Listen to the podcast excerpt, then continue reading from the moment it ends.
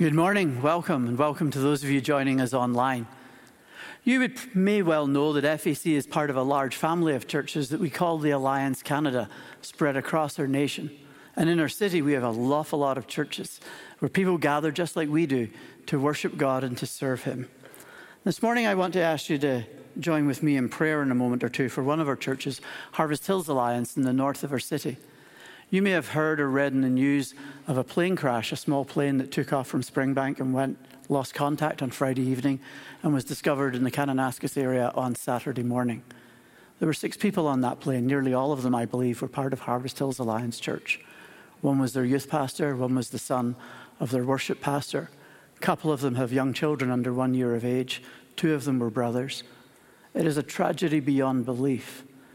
And this morning, I want to invite you to join with me in praying for those who have been bereaved, people whose hearts are torn apart, and for a church that will gather much as we do this morning.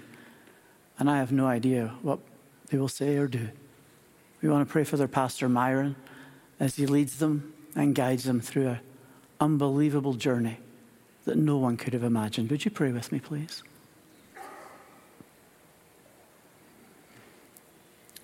Father, today in the midst of our joy, our hearts are heavy. Some of us know these people well, and for some it's just a name and a story. But we have your love in our heart that provokes us and encourages us to love one another. And so we pray for brothers and sisters that we may not personally know, but we pray today that you would be all that they need. And in a collective grief that many of us could never understand and hopefully would never experience. We pray that you would meet with them and that in the anguish, they would discover hope. They would discover your grace and your presence when they need you most. We pray for relatives and friends whose lives have been shattered by this news, that you would be the one who holds them close to your heart. And we pray for a church family and their leadership this morning as they gather to do their best to worship. That in their brokenness, you would be their everything. We don't really know how to pray, but your word tells us that your spirit prays for us when we have no clue what we're doing. And that's our confession today. But we pray for them. We pray that your spirit would rest upon them and that they would know the hope of Christ in us the very hope of glory. We pray in his name. Amen. This weekend, we're coming to what very well may be the first letter that Paul ever wrote to any of his friends or churches. And if that's the case, and it most likely is, then this is the oldest part of the New Testament, written long before any of the Gospels Matthew, Mark, Luke, and John. It's the first piece of Christian literature ever really written. The first letter to the Thessalonians. Next week, uh, we'll dive into the second letter. Who are these people? Where did they live? Why is Paul writing to them? And as the title of our series goes, more significantly, how will we respond to what we have read? Will we do anything about it? Or will we just leave it left on read? Could we allow the Holy Spirit to enable us to say yes to Jesus this morning. Thessalonica had been founded in the 4th century BC by a guy called Cassander. He was one of Alexander the Great's military officers, and he named it after his wife, who was called Thessalonica. Well done, somebody's figured it out. Smart man. And she was Alexander's half sister, very smart man. It had a great natural harbour. It was situated on the main road that went east from Rome. It was called the Via Egnatia. But it wasn't a Roman colony. It wasn't a retirement centre for retired soldiers like Philippi was. And yet it still was a leading city in the region and part of the empire. And in Acts chapter 17, we can read the story together of how Paul and his friend Silas, or Silvanus, depending on your translation, how they came to be there. They were on what would be called their second missionary journey, their second big exploration, heading further and further west, telling the story of Jesus. They'd been to Philippi, where all the Roman soldiers had a retirement home, and things hadn't gone well. They'd been in prison. You might remember the story from when we read that letter. There was a big earthquake, the prison doors all opened, and that night, not only did God rescue them, but the jailer and all of his family came to a saving faith in Jesus Christ. And they quickly left town before there was more trouble. Acts chapter 17, verse 1, we read this. After Paul and Silas had passed through Amphipolis and Apollonia, they came to Thessalonica where there was a Jewish synagogue. And Paul went in, as was his custom, and on three Sabbath days argued with them from the scriptures, explaining and proving that it was necessary for the Messiah to suffer and to rise from the dead, and saying, This is the Messiah, Jesus, who I am proclaiming to you. Some of them were persuaded and joined Paul and Silas, as did a great many of the devout Greeks, and not a few of the leading women.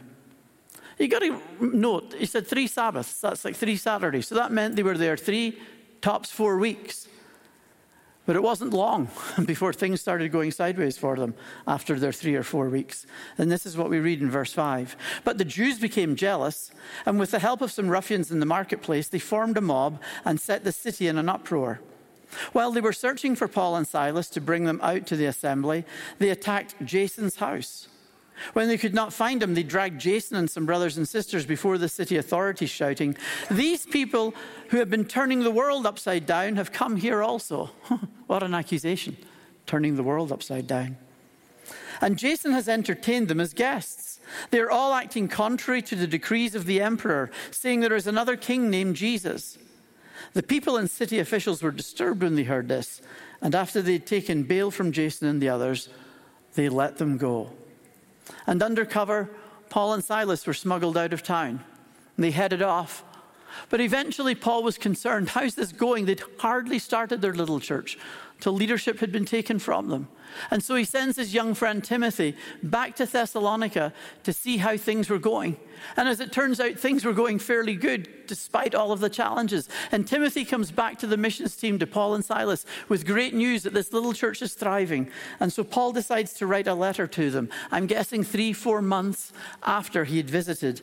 And he begins Paul, Silvanus, that's Silas and Timothy, to the church of the Thessalonians and God the Father and the Lord Jesus Christ, grace to you and peace. The church he's talking about are people who are grounded in God. They're rooted in Christ Jesus. They've discovered that his death and resurrection opened the door to salvation, to a relationship with God, to freedom and forgiveness from their sins, to the opportunity of a life filled, not just now, but with all eternity, filled with God's grace. And they're excited about this. Paul just delighted in what's been going on in them. And then the reality for us is that sort of experience can easily be ours today. Maybe you've never really known God's offer of forgiveness or his offer of friendship, his offer of life with him, his offer to make you a brand new person, but it's his offer to you today. Paul begins then in chapter 1 with a prayer and a story he begins to pray for the things that God has already done, giving thanks. He says in verse 2 We always give thanks to God for all of you and mention you in our prayers constantly, remembering before our God and Father your work of faith and labor of love and steadfastness of hope in our Lord Jesus Christ. Faith, hope, and love. Three themes that we'll read about, not just in this letter, but in almost all of the letters that Paul wrote. The most famous of all that we would remember is probably 1 Corinthians 13. These three remain faith, hope, and love, and the greatest of these is love. And as you read chapter one, you'll see the things that Paul's thankful for. He prays about being thankful that they have responded to the good news of Jesus and said yes to him. He's grateful for their joy, even in challenging circumstances. He's grateful for their example to other believers, their testimony of turning to God from idols. He's grateful for their faith in Jesus. It made me begin to think if he'd visited us, what would he say about us? What would he say about us? What would he be grateful for? Chapter 2 moves from the prayer to the narrative or the story. Paul recounts his visit with him for those few weeks.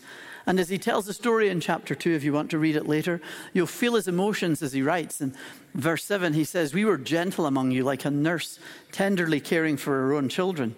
In verse 11, you know that we dealt with each one of you as a father with his children, and again later on, for what is our hope, our joy, our crown of boasting before our Lord Jesus that is coming? Is it not you? Yes, you are our glory and joy. And you can sense the emotion that Paul has, the strong feelings he has towards this little church. And as chapter 2 wraps up and chapter 3 opens up, he reminds them of his concern for them, his desire to visit them again. He's so glad that Timothy brought a great report. He's desperate to go back and see them. And he prays for them again. And in this written prayer, we get a glimpse of why Paul was writing to them, what concerned him most. And he prays like this in chapter 3, verse 11 Now, may our God and Father Himself and our Lord Jesus direct our way to you. And may the Lord make you increase and abound in love for one another and for all, just as we abound in love for you. And may He so strengthen your hearts in holiness that you may be blameless before our God and Father at the coming of our Lord Jesus with all the saints. He's praying about hope and about holiness. And so I want us, if you like, to look forward. We've looked back a little bit to the journey, to look forward to these things that Paul is talking about and lean into these two themes in chapters four and five. I want to start with hope. You see, although this was a brand new church, maybe only a few months old, it seems that some members or some people who had accepted Jesus have already died. We don't know how or why. But the church is grieving. And they're grieving because they don't really know what all this means. They've not got the Bible the way we do to read. Paul had only been with them a little while. They have way more questions than they have answers.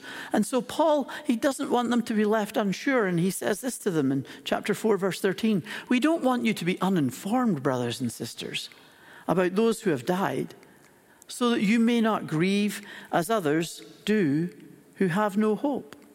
It's really a straightforward question that he's answering. The question they have in their minds is what is the fate of the followers of Jesus who die before he returns? Quite possibly they expected the return of Jesus in their lifetime, as many people would today. But they didn't know was it only the people who were still alive when Jesus came that would go to be with him forever? Or what about those who had already died? They didn't really know the answer to the question. And so he answers and deals with it with clarity and urgency. And he's reminding them that the destiny of everyone who follows Jesus, whether they die before Jesus appears or whether they're still alive when that happens, all of us will be with our Lord Jesus forever. Paul was never a big fan of ignorance. He wanted these people to know and understand these spiritual truths and how they could change the life that they're living. He understood well the challenges that people face and our lack of ability to make good choices when we just don't understand or know what's going on. And so in chapter 4, he gives them this great summary of everything they need to know about this question. In verses 13 through 18, he answers this question about our eternal future. And he says this The dead in Christ will rise first from the grave. And then those who have been risen, who died and rose again, they'll be united with those who are still alive. And everybody will receive a resurrection body as we gather together with our Lord Jesus. He wants them to hope. Death is a very poignant experience for all of us. No matter how deep or strong our faith in Jesus is, the loss of a loved one evokes a response and reaction that most of us have never experienced in any other way. It's like we lose ourselves, like our identity crumbles, like our world has stopped in motion. We don't know where to go or what to say. People still move around, but we stop. That's how it was for me when I lost my mum 22 years ago. The process of healing is long and slow, and some senses never really complete. It's just hard when we lose a loved one. And Paul's writing to them saying that our grief can be different because we don't grieve like those who have no hope. In those days, a Greek philosopher and poet, Theocritus, once said this Hope is for the living, the dead are without hope.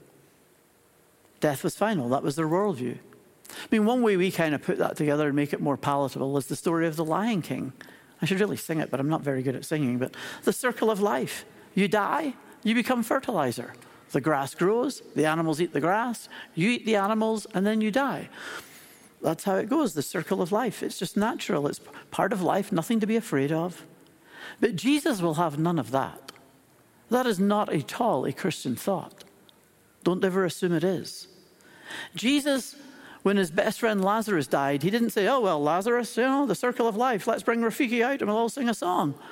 He quakes with rage. He cries and he weeps because this is an abnormality. This is not how God designed our world to be. He never intended for any of this. He never chose for death to be what comes our way. The poet Dylan Thomas once wrote, he said, Do not go gentle into that good night. Old age should burn and rave at close of day. Rage, rage against the dying of the light. And that sums up how God feels about death. And he did something about it. Jesus came to deal with the reality of intrusion of death into our lives. And Paul would exclaim in another letter to his friends, and he would say, Where, O death, is your victory? Where, O death, is your sting? Do you know why? Because Jesus wins. In death claiming him, he destroyed the power of death forever when he rose from his grave. And through his resurrection and death, Jesus has destroyed the power of sin and Satan and death once and for all. That's why we can grieve differently. Hope is a powerful force in the hearts of a believer in Jesus. To lose hope is to lose just about everything. So, what is our hope? What is it that makes grief different from those who don't know Jesus? For some, death becomes this permanent end. That's just it. But for others who trust Christ, it is the transition to something else. Paul's key phrase is found in verse 14 of chapter 4. He writes, Since we believe that Jesus died and rose again, even so, through Jesus, God will bring with him those who have died. The key phrase there we believe that Jesus died and rose again. It's the bedrock of Christian faith because whatever is true of Jesus becomes true of us. Wherever Jesus is, there his people will be too. Jesus died and rose again means that those who trust in him die and will rise again. Death is defeated. He writes to them saying that Jesus will come again and gather all to himself. Those who have trusted him who have already died, and those of us who will still be alive at that moment in time will gather together to spend eternity together, not floating in clouds and playing harps and eating Philadelphia cream cheese.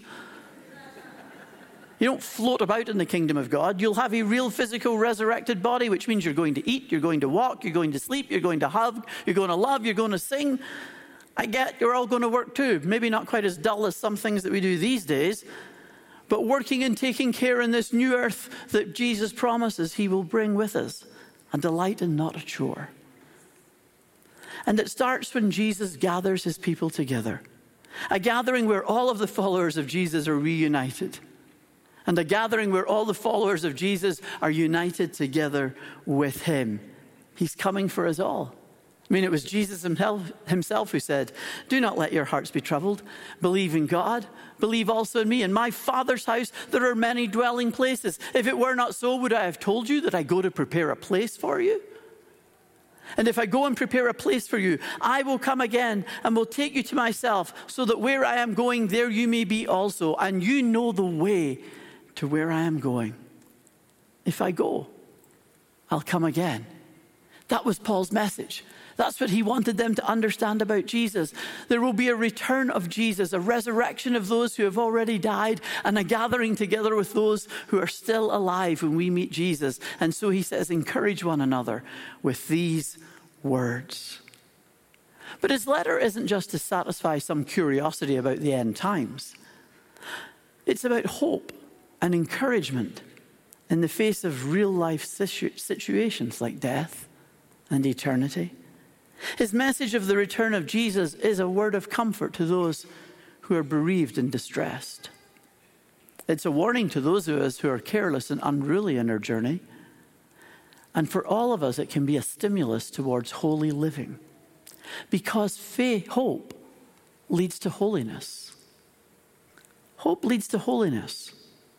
What does Paul say about it? How does it propel us forward? Well, let's start with the reality check. God doesn't want us to mess up in life.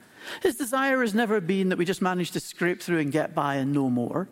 He wants us to live well and live to the full, the way He intended life to be, the way He designed us to live and to love and to do life with Him. But when it goes wrong and we fall short, we have an advocate. We have Jesus, the author and perfecter of faith, who prays for us. He speaks for us. And his promise is that when we confess our sins, he's faithful and just and will forgive us our sins and cleanse us from all unrighteousness. And honestly, some of us heart find that hard to believe. Some of us feel just way too unworthy from that. It's as though we feel we've gone way past the pale. God could never forgive me, or at least He could barely forgive me. If only you knew. And we find it hard to believe that we can be forgiven. And yet, Jesus is the one who forgives. He is the one who sets us free. Nothing is beyond his reach, nothing is beyond his touch, nothing is beyond his forgiveness. Nothing. But some of us, well, we take this offer of forgiveness very lightly, too lightly, thinking, well, God's going to forgive me, it'll be okay. Can I gently remind you of why he forgives you? Because of Jesus' sacrificial death on a cross. And when we take God's forgiveness lightly and loosely, the scriptures remind us that it's as though we're trampling underneath our feet the very blood of Jesus. Be careful. But no matter how you look at it, God longs to do more than just forgive us. He wants us to be transformed from the inside out. It's kind of like when we've got little kids around and they're learning to walk. When they topple over, you pick them up and you get them going again. And the goal is for them to walk by themselves, to discover and experience independence. The trouble with the metaphor is it doesn't always work. My neuro issues cause me to lose balance sometimes, and it's hard to stay vertical. But most of us don't fall over or topple over because we're challenged with balance issues, that we're unbalanced. Most of the time we fall over is because we make poor choices. It's because we're so wrapped up in ourselves, we have no time for anyone or anything else. We want to do life independently of God, and God is not picking us up so that we can become independent of Him, but so that we can discover the wonder of a life with the Creator who holds us and loves us. But how would that happen? How do we actually have this kind of a relationship with Him? How does He change us? Well, in chapter 5, I'll let you read this at home on your own when you've got time. In chapter 5, Paul has this big long list of practical steps that would be really useful for any of us to pay attention to in the journey of following Jesus. Take it, read it through. They're mostly like phrases or little sentences of how we can learn to live a life that truly honors God. But his big answer is close to the end of chapter 5. And he says this, beginning at verse 23 May the God of peace himself sanctify you entirely, and may your spirit and soul and body be kept sound and blameless at the coming of our Lord Jesus Christ. The one who calls you is faithful, and he will do this. And again, it's a prayer for a relationship. When he uses that word sanctify, it means belonging to God, devoted to God, set apart from God, that we live our response in li- our responsive lives to the one who loved us first. Many of us here today know what that means. Some of us don't. Some of us are still not sure, or struggling, or looking, or wondering can I really live a life that honors God? Can I really have a relationship with God? Can I be part of all of this? But regardless of where you find yourself in that journey, God wants that relationship with you. And because of this distance that we so easily experience between God and us, this barrier, He's the one who crossed over to the other side. He came to us in Jesus, born of a virgin, living a life, wandering around Galilee, telling people the stories of who God is and what it would be like to have a relationship with Him, healing the sick, touching many people, setting them free, and eventually sacrificing His own life that even death could not keep us from God. He invites us to this relationship where we trust Him, we follow Him. If you like, we pledge allegiance to Him and put our faith in Him. What does it look like? Well, Paul uses an interesting word. He's called it blameless, that our lives would be blameless. He uses that word two other times in this letter. The first instance is back in chapter 2, verse 10. He talks about his team's conduct in the city when he's telling the story of when they first arrived. And blameless is the last of three adjectives he uses to describe himself. You are witnesses, and God also, how pure, upright, and blameless our conduct was towards you, believers. Everything they did among the Thessalonians was open and above board. And we see this combination of motive and action in his words here a pure motivation and behaviors that matched alongside it. That's integrity when they come together. Blameless, in other words, has got something to do with our motives and our actions and having integrity in our hearts. His second use of the word is in chapter 3, verses 12 and 13, that little prayer that we read again. But let me read it one more time. May the Lord make you increase and abound in love for one another and for all, just as we abound in love for you. And may He strengthen your hearts in holiness, so that you may be blameless before our God and Father at the coming of our Lord Jesus with all his saints. The first part of the prayer is about abounding in love for one another. The bond between love and holiness is significant here. Holiness and love, they go together. In Paul's view, God's love is poured into our hearts by the Holy Spirit. It's the very hallmark of being a follower of Jesus, that we're filled with the love of God. And he prays that it will grow and grow in their hearts wherever they go. And in order to make sure they understand it, he gives an example here, a significant example of what it means to love like this. He says in chapter 4, verse 3 This is the will of God, your sanctification, that you abstain from sexual immorality. Paul doesn't just get stuck in the abstract with big words like sanctify. He's a little bit more like Olivia Newton John, I think, when he says, let's get physical. But you think about it for a moment, though.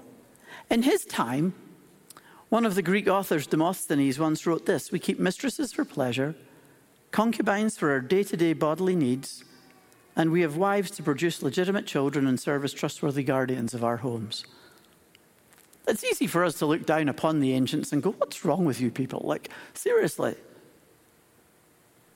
But what about us? Our culture easily deifies sex. In Paul's day, these mystery religions, and sexual acts would be performed as part of their worship because that's how you thought you would, things would grow in your garden. They had some sort of fertility cult going on. In some ways, we still deify it. I read years ago of an interview with Helen Gurley Brown, who was the auditor of Cosmo for 32 years, and she said in it, I've always said the best three things in life are one, sex. And then she stopped. And the interviewer asked, What were the other two? And she's like, I don't know. We deify it and make it all important. But here's the thing sex is good, but it's not the essence of life. Sex may well be wonderful, but it's not the most important thing about being human. Sex is a human desire, but it is not a human need. On the other hand, there are people then and now who degrade sex. Lots of conservative Christian people today that have got all sorts of things to tell everybody about how they should live, and yet their motivation so often feels so much less like following God's word as it is just a disgust about sex, and we degrade God's good gift. The early church had people like that too. One of the fathers, earliest preachers, Origen, he was so worried about the evils of sex, he took a knife and castrated himself. Another one, a guy called Gregory from a town called Nyssa, he thought that Adam and Eve had never eaten the apple, they'd never have sex, they'd reproduce like vegetables. Like, what? But there are people then and now who degrade God's gift of sex. But holy living can't simply be reduced to sexual purity. Sexual purity comes from a matter of exercising self control over our own body, which is premised upon the fact that we don't exploit other people. We love them, but we don't exploit them. And genuine love, as opposed to self centered love, never exploits. It's why holiness centered on love of God and love of neighbor is incompatible with promiscuity. For God did not call us to impurity, he says, but to holiness. Blameless living then has something to do with the grace of God in our hearts, through his love that's poured into our hearts, so that our motives and actions are held together with integrity. It doesn't mean flawless. Don't ever think blameless means flawless. He could hardly pray that because that would mean some sort of static perfection where there was no room to grow and develop we kind of sticking our head in the sand about the realities of life. But what he is saying is that the followers of Jesus are committed to integrity, to think and act and speak according to the demands of love. Our motives should be the love of God and others, our actions should be the love of God and others. That's what Jesus told us. That's integrity. That's blameless. The final time Paul uses this word blameless is in this little prayer in chapter 5, verse 23. And he uses words like sanctified, through and through, or entirely, or spirit, soul, and body. He's referring to all aspects of our lives, for all of our lives. Nothing left out. No excuses, no sidebars, no other explanations, no get out clauses, everything. All of our lives for the whole duration of our lives. Or as we'd say it here at FAC, all for Jesus. He's praying that we'd embody the love of God in every aspect of our life and being because God wants you to be holy. He wants you to have His character. He wants you to be a partaker in His divine nature. He wants you to become like Jesus. So often people think of a word like holiness as a negative thing, the absence of moral fault proud, stiff necked people dressed in black being miserable as long as possible. When actually it's a very positive thing. It's the shining reflection of the image of God shining off of us and back for other people to see. It's the reality that the presence and reality of Jesus becomes more and more visible in our lives. That when people see you, they think you look more like Jesus now than you did before. And people are drawn and attracted to you, not necessarily because you look stunning, but because you look and live like Jesus, the God who loves us and lives within us, and whose love is changing us and reaching out to those round about us. That's why hope leads to holiness. That's why, on a weekend like today, we celebrate communion, the Lord's Supper. Because in that simple meal, we look back, just like Paul was doing. We look back to the death and resurrection of Jesus, and then we look forward when Jesus will come again. We look forward to his great banquet when we get to spend all eternity with him. And so, Father, as we come to the time of sharing in this little meal, we remember your great love for us. Thank you for your gift of Jesus. Thank you for your promise that whoever would believe in him that we would know you and know life eternal.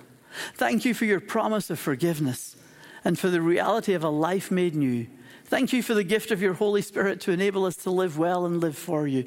Thank you that you've promised to sanctify us through and through and to make us holy and to make us like Jesus. And so, as we receive these gifts today, we simply pause and say thank you in Christ's name. Amen. If you need to get a communion elements and you don't have them, if you raise your hand, one of the ushers will come quickly to you. But the night that Jesus was betrayed, he took a loaf of bread.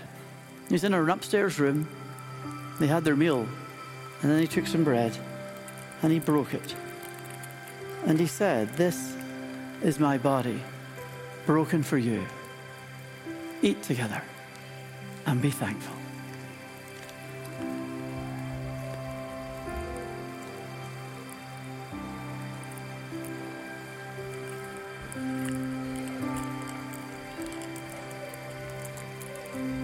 And after supper, he took the cup.